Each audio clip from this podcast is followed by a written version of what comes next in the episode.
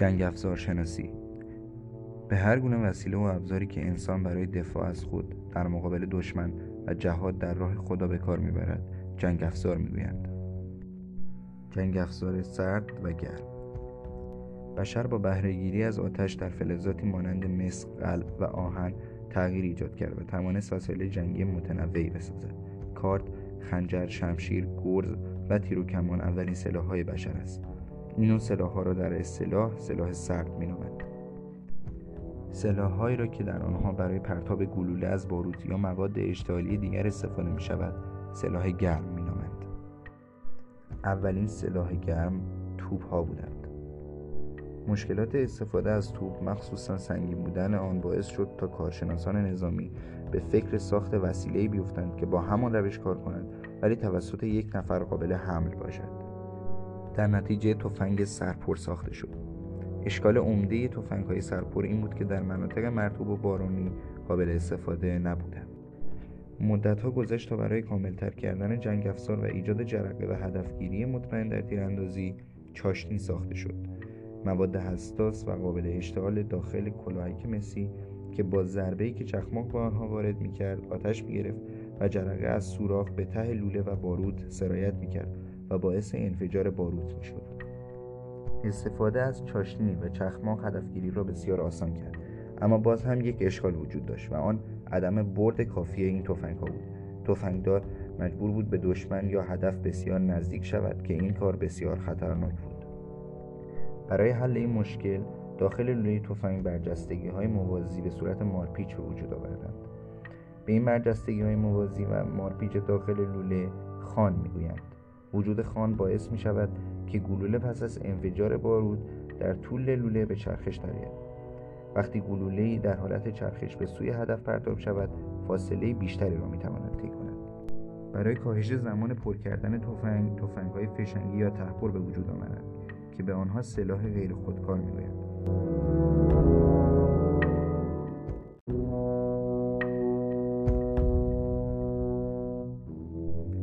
سلاح غیر خودکار اسلحه ای است که برای هر بار شلیک باید آن را با دست مسلح کرد و گاز بارود در مسلح شدن آن دخالتی ندارد. مانند تفنگ برنو. سلاح نیمه خودکار با فشار گاز بارود مسلح و به صورت تکتیر شلیک می کند و پس از مسلح شدن برای هر شلیک نیاز به کشیدن گلن گلن نیست. مانند تفنگ M1 کولت و تفنگ تکتیرانداز دراگونوف سلاح خودکار اسلحه‌ای است که با فشار گاز باروت مسلح و به صورت رگبار شلیک می کند مانند تیربارها. به سلاحهایی که هم به صورت رگبار و هم به صورت تکتیر شلیک می کنند اسلحه خودکار و نیمه خودکار می‌گویند مانند تفنگ ژ و تفنگ کلاشینکوف. به جنگ افزارهایی که خدمه آن از یک نفر بیشتر باشد سلاح اجتماعی یا سلاح سنگین گفته می شود مانند خونپاره اندازها و توپها. مسافتی را که گلوله بر اثر فشار گاز بارود طی کند برد می‌گویند. برد نهایی مسافتی است که یک سلاح یا هر نوع پرتابه دیگر می‌تواند گلوله خود را شلیک کند.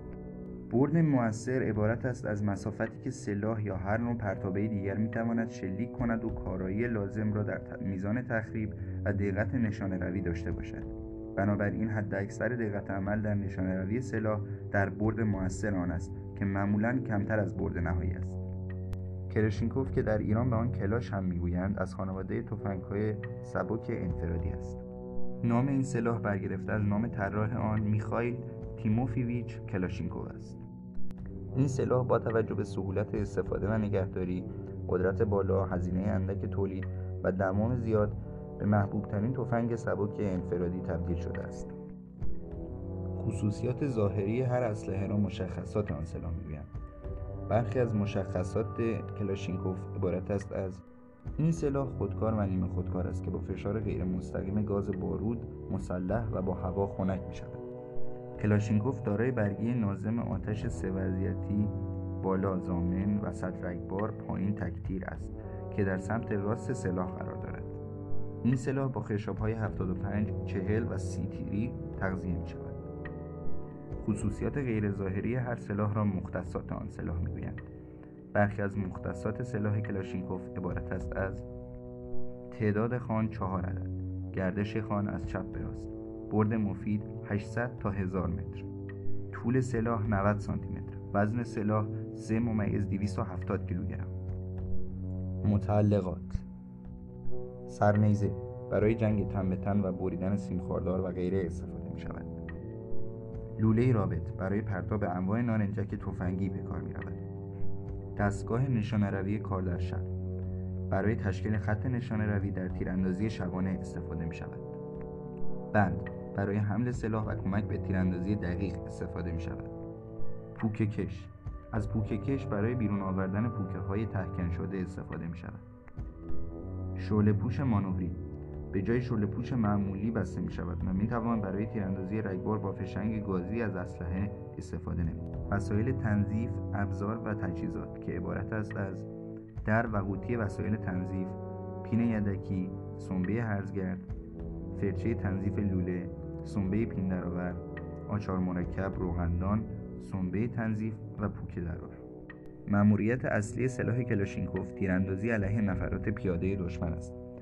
مأموریت فرعی سلاح نیز با استفاده از نارنجک های تفنگی ضد تانک حمله علیه تانک ها نفربرها خودروهای زرهی و استحکامات دشمن است. قطعات تشکیل دهنده اسلحه کلاشینکوف شعله پوش لوله روپوش فوقانی ستون درجه شکاف نشانه روی روپوش آلات متحرک مقر وسایل تنظیف ماشه قفل خشاب دستگیری آتش بند مقر بند جلویی پایه مگسک مگسک و حافظ مگسک لوله گاز قفل روپوش فوقانی تبلک تنظیم برد برگه نازم آتش گنداق قبضه تپانچه شکل محافظ ماشه خشاب روپوش تحتانی سنبه سیلندر گاز و مقر بند عقبی. انواع فشنگ های کلاشینکوف گازی مخصوص پرتام نارنجک تفنگی گازی هشتفر معمولی جنگی ساقب آتشزا جنگی آتشزا رسام جنگی ساقب جنگی رسام جنگی معمولی مانوری و آموزشی اجزای یک فشنگ معمولی. منبین که از پوسته و مغزی سربی تشکیل شده است. بدنه پوکه. بارود. سندان فرود رفتگی لبه انتهای پوکه. چاشنی ضربتی اشتعالی. انواع نارنجک تفنگی. ضد تانک ضد نفرات دودزا منور آموزشی. باز و بست قطعات سلاح کلاشینکوف. برای باز و بست سلاح ابتدا خشاب را از روی سلاح جدا می کنیم سپس از خالی بودن آن اطمینان حاصل می کنیم آن را مسلح و به سمت فضای باز و بی خطر می چکنیم باز کردن روپوش سلاح.